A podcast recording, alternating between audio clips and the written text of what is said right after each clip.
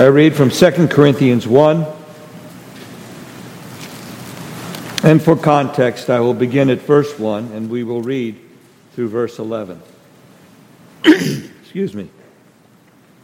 2 Corinthians 1. This is God's word. Hear it. Paul, an apostle of Christ Jesus by the will of God, and Timothy, our brother, to the church of God which is at Corinth, with all the saints who are throughout Achaia. Grace to you and peace from God our Father and the Lord Jesus Christ. Blessed be the God and Father of our Lord Jesus Christ, the Father of mercies and the God of all comfort, who comforts us in all our affliction, so that we may be able to comfort those who are in any affliction, with the comfort with which we ourselves are comforted by God. For just as the sufferings of Christ are ours in abundance, so also our comfort is abundant through Christ. But if we are afflicted, it is for your comfort and salvation. Or if we are comforted, it is for your comfort, which is effective in the patient enduring of the same sufferings which we also suffer. And our hope for you is firmly grounded, knowing that as you are sharers of our sufferings, so also you are sharers of our comfort. For we do not want you to be unaware, brethren, of our affliction which came to us in Asia, that we were burdened excessively beyond our strength, so that we despaired even of life. Indeed, we had the sentence of death within ourselves, in order that we should not trust in ourselves, but in God, who raises the dead, who delivered us from so great a peril of death, and will deliver us, he on whom we have set our hope. And he will yet deliver us. You also joining in helping us through your prayers, that thanks may be given by many persons on our behalf for the favor bestowed upon us through the prayers of many. Thus far, the grass withers, the flower fades. The word of our God shall stand forever. Amen. Beloved congregation of our Lord Jesus Christ, I choose a favorite text tonight that has meant so much to me in the last eight weeks since my wife's passing. But I'm not going to give another eulogy. You can hear that on YouTube if you want to. She was a great saint. And I joy that she sees the face of Jesus and sings God's praises even now, as the church on earth does. But I picked this text this evening because I have a burden for you. It's not about me, and it's not about my wife. It's about you, the church of our Lord Jesus Christ, of what you are about to endure in the midst of a crooked and perverse generation. Excuse me one second. It's on. There's so much echo up here, I can't hear it. I hope you can. And so I turn to this text tonight because it speaks to us of who God is, what God does, what we are to do, and with whom we are to do it. Who God is, what God does, what we are to do in response, and with whom we are to do it. These four heads flow very naturally out of the text. Notice with me, first of all, the titles that Paul gives to God under the infallible inspiration and inerrant work of the Holy Spirit.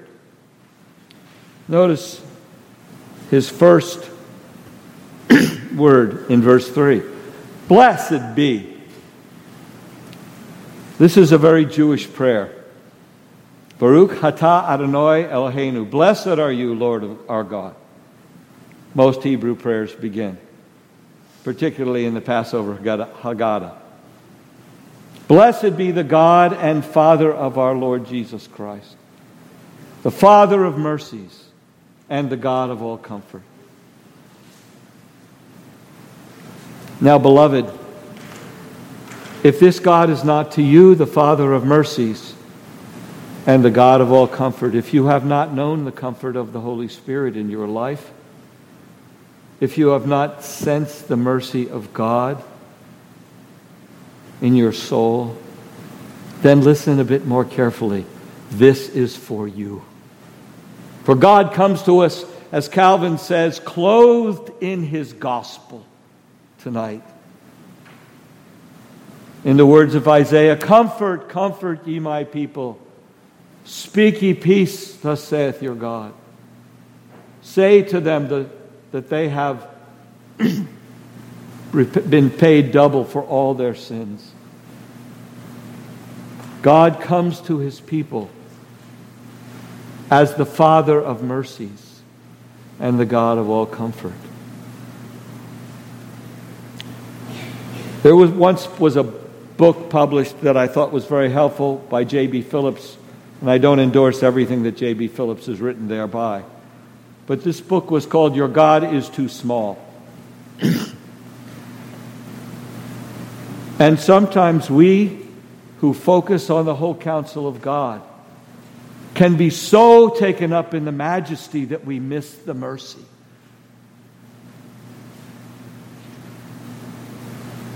We are so caught up in the surpassing conquest of the kingdom of God that we miss the comfort. And yet, is this not the very name that Jesus gives himself and the Holy Spirit in John 14? He says, God will send to you another comforter, whom the Father shall send in my name. Peace I leave with you. My peace I give to you. Not as the world gives do I, that I, do I give to you. Let not your hearts be troubled, neither let them be afraid. Oh, beloved, there's a lot to be troubled about in this world, is there not? Threat of war, spiraling inflation,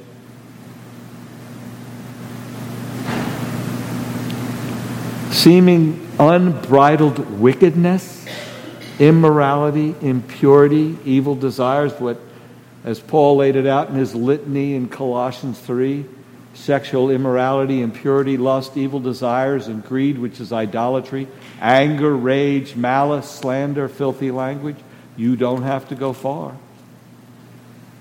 In the midst of a comfortless, callous, cold world, God comes to us in His gospel as the Father of mercies and the God of all comfort. It was not always so, beloved.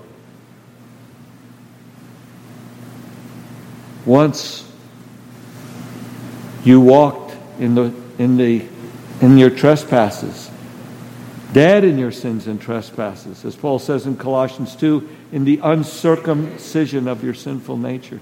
But was it not mercy by which God made you alive with Christ when he forgave you all your sins, having canceled the written code which was against you? that stood opposed to you when he took it away, nailing it to the cross?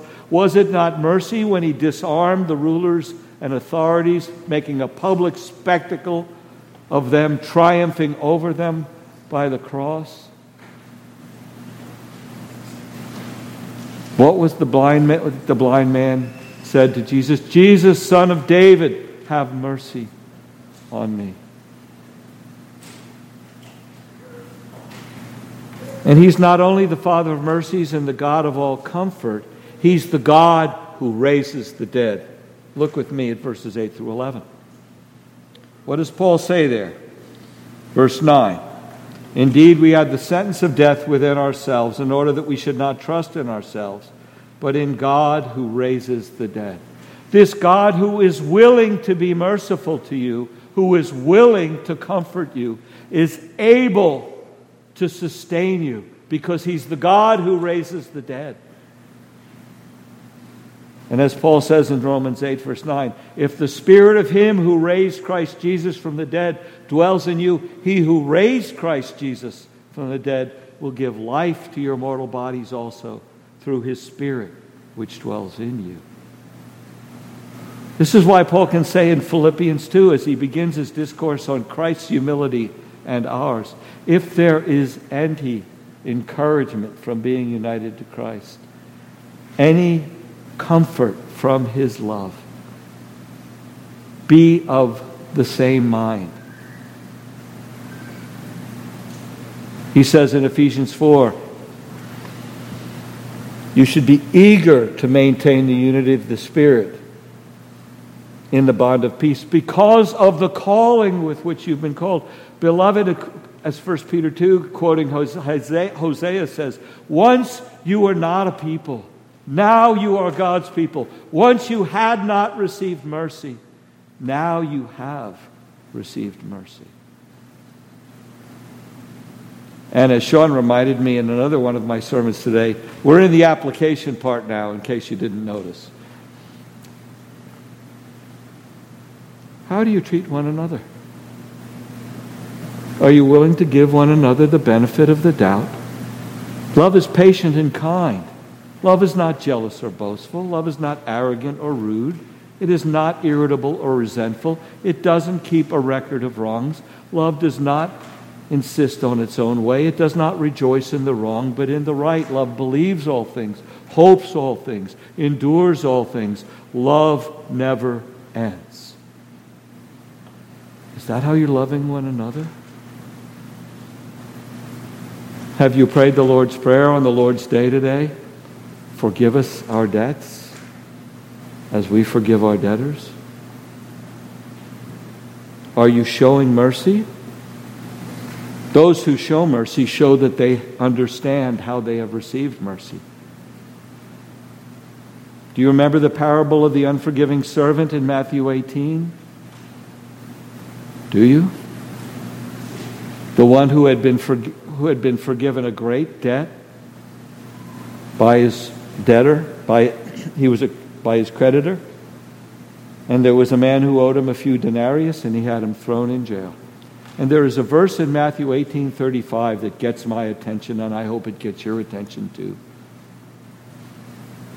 So shall my heavenly Father also do to you if you do not forgive one another from the heart. The merciful show mercy. Blessed are the merciful, for they shall obtain mercy. Do you show mercy? Brothers and sisters, I don't even know, being a stranger to this place, relatively speaking, how often you receive communion. But if there is someone in this congregation to whom you need to go, don't you dare come to the Lord's table until you've gone to them and be reconciled. If you're offering your gift at the altar and there remember your brother has aught against you, first go to your brother and be reconciled and then come and offer your gift. For you are a child of the Father of mercies, of the God of all comfort. Are those among you who need comfort, do they need visits? Is it only the pastor and the session who are to visit? Well, that's what we pay him for. Oh, really? I hope not. I hope you pay him. But I hope that's not the reason you pay him, so they, you, he can do for you altogether what you could do for yourself.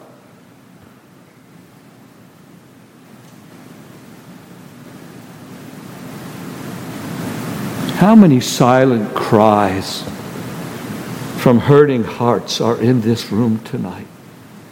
How many grieving souls? How many pained people are here? I know what God does. He is the Father of mercies, He is the God of all comfort, who comforts us in all our affliction. Having talked about who He is, let's talk about what He does.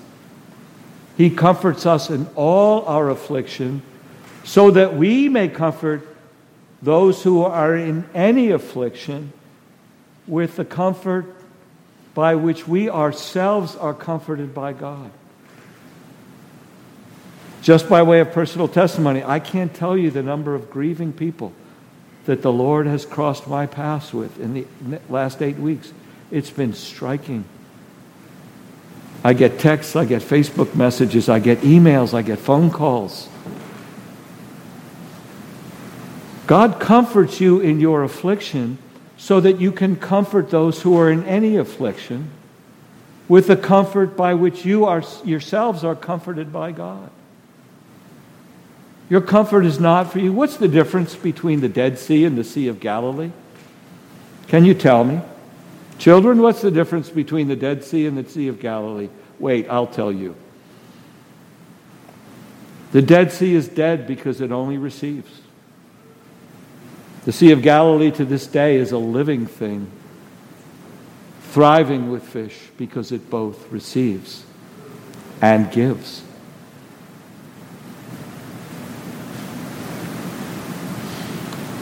So I say to you, who are the afflicted among you? Who are the ill? Who are the injured? Who are the infirm? Who are the weak? What does Jesus say in Matthew 25, verses 31 through 46? In that great day, when the Son of Man shall come in his glory with all his holy angels, then shall he set the sheep at his right hand and the goats at his left. And he shall say to those on his right hand, Come, ye blessed of my Father into the kingdom prepared for you from before the foundation of the world. For I was hungry, and you gave me to eat. I was thirsty, and you gave me to drink. I was naked, and you clothed me. I was sick, and you cared for me. I was in prison, and you visited me. Then shall the righteous say, When did we see you hungry and give you food, or thirsty and give you drink, or naked and clothe you? or sick and care for you, or in prison and visit you. Then shall the Son of Man say unto them, Truly, truly I say unto you, inasmuch as you have done it to the least of these my brethren, you've done it to me. Is there any comfort, any encouragement from being united to Christ? It's not just for you, it's intended to be through you to one another.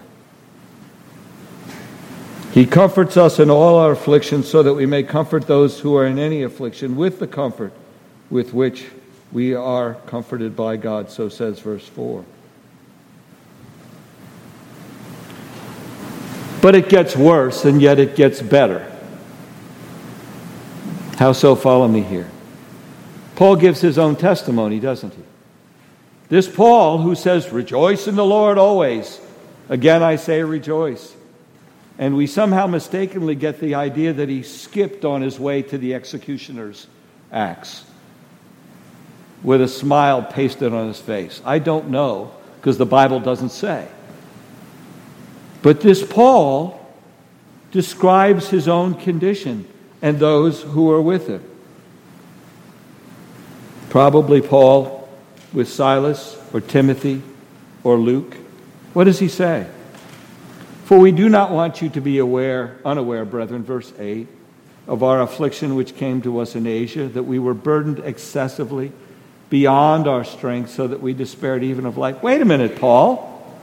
What are you saying? Indeed, he goes on. Indeed, we had the sentence of death within ourselves.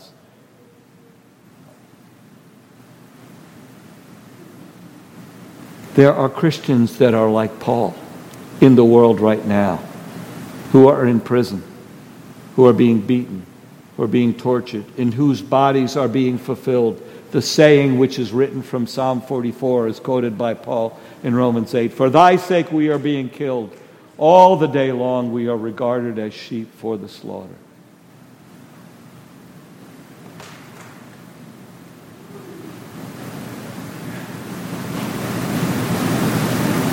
We need to be aware. Paul says, I don't want you to be unaware. It's kind of like on a captain on a ship when he gets on the uh, horn and says, Now hear this. This is your captain speaking. And all sailors snap to attention and give attention to nothing else but the voice of their captain. Paul says, We do not want you to be unaware. This is an exhortation beloved brothers and sisters, to be aware of the suffering that is going on in the persecuted church around the world. Our brothers and sisters in Ukraine, Hero Hakhbard, our own missionary in Lviv. How much do you know? How much have you read? How much have you prayed? I'd go further, but I'd be moving from preaching to meddling at that point. So I'll leave it there for now. There you have a whole bulletin board in your fellowship hall that gives you information. Are you aware of the affliction that the saints, as then with Paul in Asia, are now suffering in Asia? Of our missionaries, the McCabe's, and others? We are called to be aware, to care, to pray, to give, to go. Have you considered a short term missions project so that you get a better understanding of the sufferings and the afflictions and the challenges that those who dare to preach the gospel in persecuting countries must sustain?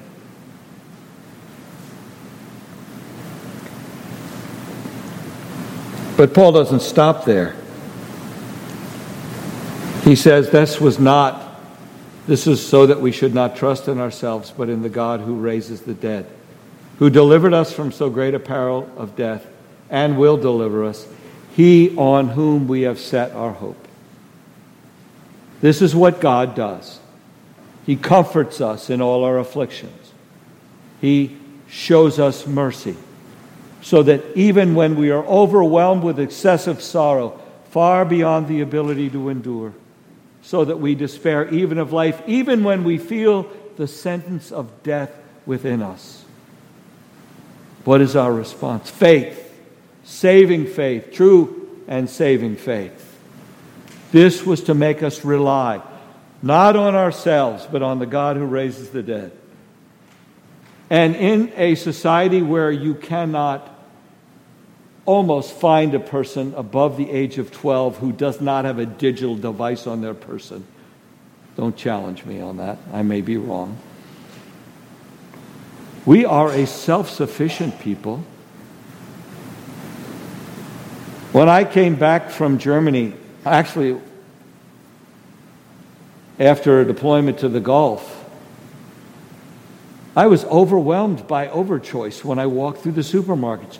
You have a whole aisle that has nothing but different kinds of bread on it.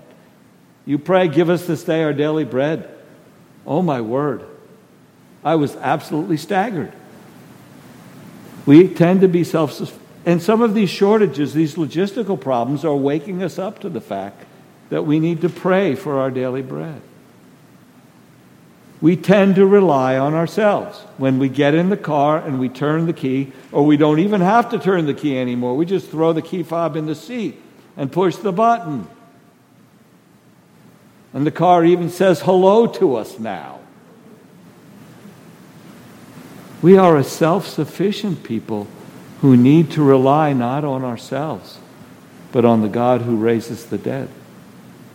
On Him, Paul says, we have set our hope that He will continue to deliver us as you help us by your prayers. Paul set his hope on Christ, on the God who raises the dead. But of all the people he expected help from, the Corinthians, really? The people who had found in the first letter 20 different problems, any one of them capable of destroying that congregation? They were taking each other to law. They were living incestuously. They were causing divisions in the church. Paul says to the Corinthians, As you help us by your prayers. That's why I'm not ashamed or afraid to ask people to pray for me. I don't, you know, kind of do a spiritual x ray of their prayer life and say, yeah, I think this person would be a good person to pray for me. Oh no. When your loved ones die, beloved, when they're gone, and you ache for the presence of the one you've known and loved for, four score, for 47 years, you will learn how to ask for prayers. And you will feel the power of God working through the prayers of the least of your brethren, through the little children whom you teach to pray. And you will feel buoyed up as Moses felt when Aaron and Hur held up his arms in the middle of the battle at Midian. On him we have set our hope that he will continue to deliver us as you help us by your prayers. For whom are you praying? Now, I'm not going to get into a bunch of details about do you have a list? Do you follow a list? Do you pray? Or is our self sufficient society just make it too easy to assume that everything's going to be there when you reach out or turn it on?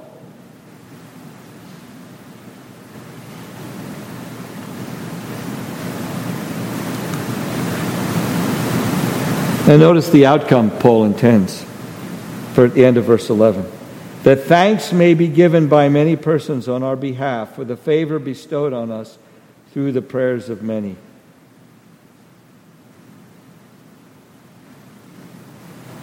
The purpose of prayer is praise. Blessed be the God and Father of our Lord Jesus Christ, the Father of mercies, the God of all comfort. Thanks is intended when God answers. Try this at your next prayer meeting. Listen for how many petitions you hear, and listen for how many prayers of thanks you hear. And children, you know how to do fractions. You put one over the other and divide it, and there you have your percentages. Bless the Lord, O my soul, and all that is within me. Bless his holy name. Bless the Lord, and forget not all his benefits, who forgives all your iniquities, who heals all your diseases, who crowns your life, your life with steadfast love and with good things, so that your youth is renewed like the eagles. Now, there's a prayer of thanksgiving, Psalm 103. Don't worry, I won't assign homework, but it's a good idea. Blessed be the God and Father of our Lord Jesus Christ, the Father of mercies, the God of all comfort, the God who raises the dead. That's who He is, who comforts us in all our afflictions, so that we may comfort those who are in any affliction with the comfort by which we ourselves are comforted by God. That's what He does. What are you to do? You are to comfort those who are in affliction. You are to seek them out. You are to go to the places. That's why churches have visitation programs. And when the elders come, how's everything? Fine, just fine, I'm fine. Wife's fine, kids are fine, weather's fine, job's fine, everything's fine. That's not what Paul does here does he? He bears his soul to the likes of the Corinthians. Let us bear one another's burdens and so fulfill the law of Christ. Therefore, confess your faults to one another, James 5, and pray for one another that you may be healed. The effectual, fervent prayer of a righteous man avails much. So, who are you praying for?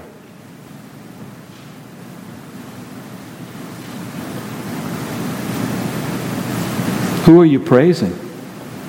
Are you praising the Father of mercies for his mercy? Are you praising the God of all comfort for his comfort? Are you praising the God who raises the dead for the unsearchable riches of his power that is at work in us, like that power which he wrought in Christ when he raised them from the dead and set him at a place above the highest heaven? Do you believe the words of Ephesians 3, verse 21, when he says, Now unto him who is able to do far more abundantly than all that we can ask or think, according to the power that is at work within us. To him be glory in the church and in Christ Jesus throughout all ages, now and forevermore. We're to be a merciful people because we're the children of the Father of mercies. We're to be a comforting people because we're the children of the God of all comfort.